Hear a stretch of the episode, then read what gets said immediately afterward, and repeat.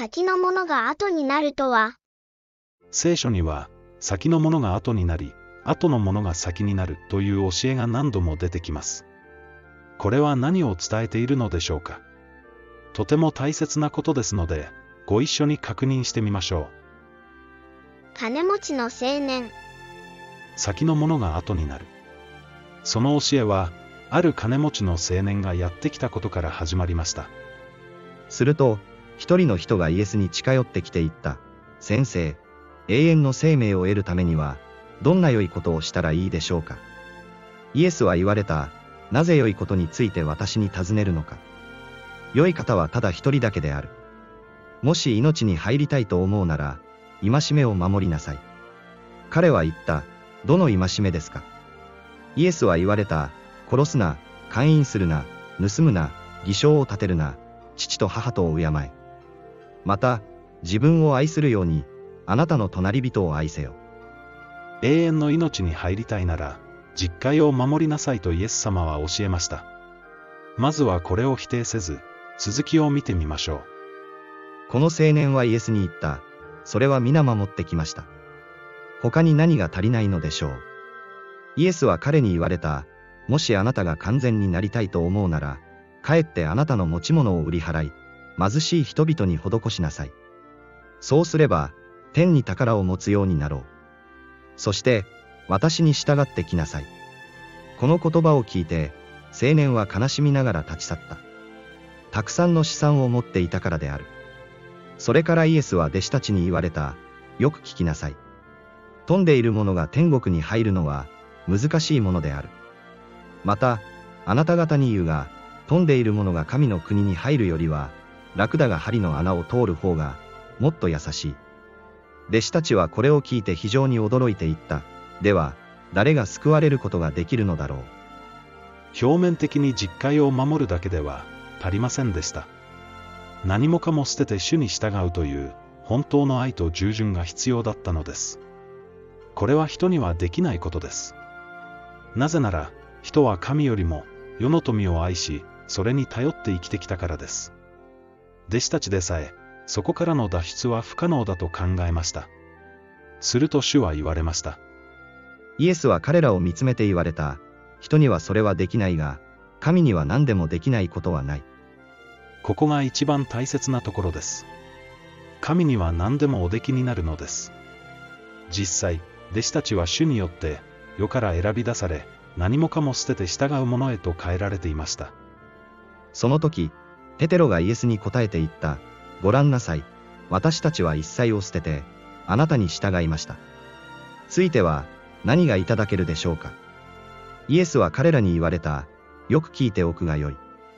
世が改まって、人の子がその栄光の座につく時には、私に従ってきたあなた方もまた、十二の位に座してイスラエルの十二の部族を裁くであろう。おおよそ、私の名のために、家、兄弟、姉妹、父、母、子、もしくは、畑を捨てた者は、その幾倍もを受け、また永遠の生命を受け継ぐであろう。しかし、多くの先の者は後になり、後の者は先になるであろう。主流派の教えに従っていた人々は、この教えを信じず、救いが後回しになってしまいました。私たちはそうであってはいけません。神には何でもおできになるのです。実戒を守ることも、何もかも捨てて従うことも、求めれば可能になるのです。思い出してください。神様の望みを。神は、すべての人が救われて、真理を悟るに至ることを望んでおられる。神様の方が、私たちの救いを望んでおられるのです。それなのになぜ救われない人がいるのでしょうか。それは、私たちが求めないからです。イエス様は、土足で私たちの心に入り込んでくる方ではありません。私たちが戸を開けるのを待っておられるのです。もう一度言います。神には何でもおできになるのです。実戒を守ることも、何もかも捨てて従うことも、求めれば可能になるのです。このことを信じますか？立法の行いによって義とされるのではありません。実戒を守れているかどうかの話ではないのです。これは、私たちが信じ、従っているかという信仰の話です。当時、なぜ人々はこの教えを受け入れなかったのでしょうか。それは、パリサイ派の教えを、主の教えよりも上に置いたからです。現代の私たちはどうでしょうか。教派の教えを、主の教えよりも上に置いてはいないでしょうか。実戒は守れない、何もかも捨てて従う必要はない、そのような教えに従うなら、永遠の命を得ることはないのです。二人の息子の例えまた主は、サドカイ派の教えに従う人々に言いました。あなた方はどう思うか。ある人に二人の子があったが、兄のところに行って言った。子よ、今日、武道園へ行って働いてくれ。すると彼は、お父さん、参りますと答えたが、行かなかった。また弟のところに来て同じように言った。彼は、嫌ですと答えたが、後から心を変えて、出かけた。この二人のうち、どちらが父の望み通りにしたのか。彼らは言った、後のものです。イエスは言われた、よく聞きなさい。主税人や遊女は、あなた方より先に神の国に入る。というのは、ヨハネがあなた方のところに来て、義の道を説いたのに、あなた方は彼を信じなかった。ところが、主税人や遊女は彼を信じた。あなた方はそれを見たのに、後になっても、心を入れ替えて彼を信じようとしなかった。この兄のように、主流派の教えに従う人々は、立法を守ると言いながら、義の道を歩んではいませんでした。反対に、主税人や遊女は心を入れ替えて、神には何でもおできになるという教えを信じ、義の道を歩み始めたのです。先のものは後になりと聞くと、遅れて天国へ入るような印象を受けますが、そうではありません。後になっても、彼らは信じなかったのです。主流派の教えが、真理を受け入れることを邪魔したからです。このことについて、主は次のように言っておられます。偽善者たちよ。イザヤがあなた方について、こういう適切な予言をしている。この民は、口先では私を敬うが、その心は私から遠く離れている。人間の戒めを教えとして教え、無意味に私を拝んでいる。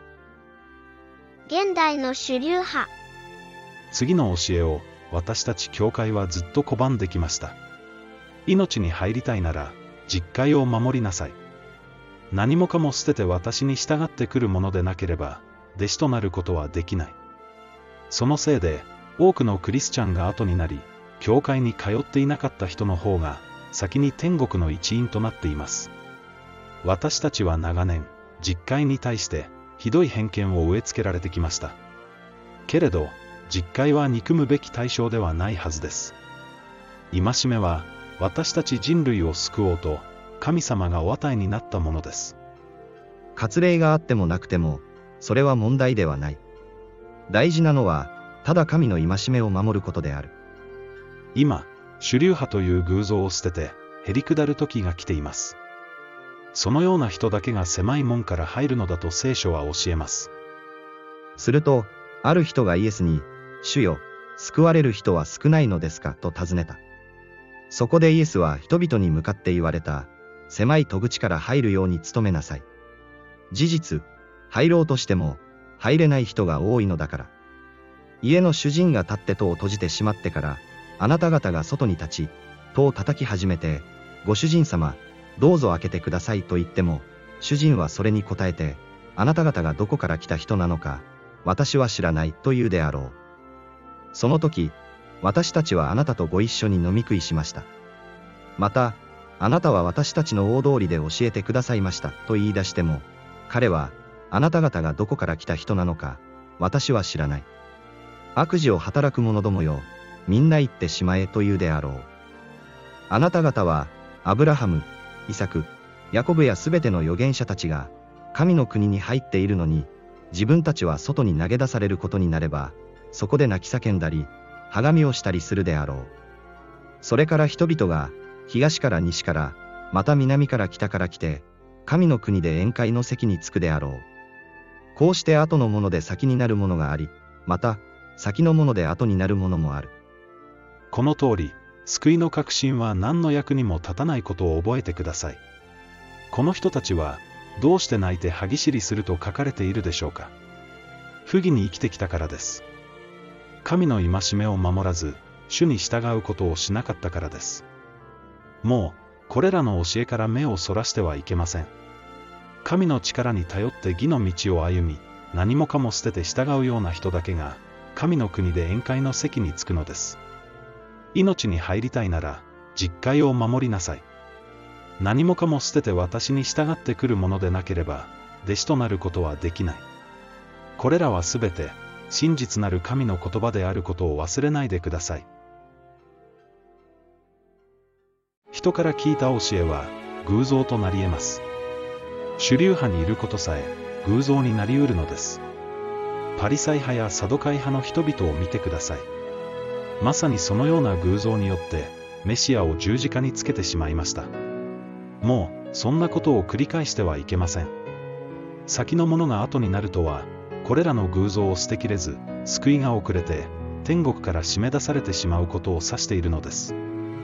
すべて私の愛しているものを、私は叱ったり、懲らしめたりする。だから、熱心になって悔い改めなさい。見よ、私は戸の外に立って、叩いている。誰でも私の声を聞いて戸を開けるなら、私はその中に入って彼と食を共にし、彼もまた私と食を共にするであろう。見てください。主は廃墟した私たちを救おうと待っておられます。その手をつかむなら、水の上を歩くことさえ可能なのです。もう、実戒を守れない、従えない、などと言い続ける必要はありません。不信仰から立ち直って、主を見つめましょう。ここで、悪魔を退けるために、もう一度言っておきます。実戒を守れているかどうかの話ではありません。これは信仰の話です。神には何でもおできになると信じて、歩んでいるかどうかの話です。あなたは信仰によって義の道を歩んでいますか？酒税人や遊女は、そのようにして先に神の国へ入りました。このブログを信じる必要はありません。ただ、聞いてきた教えを全て手放して、幼子のように聖書を読んでみてください。正しいのは、いつだって聖書だからです。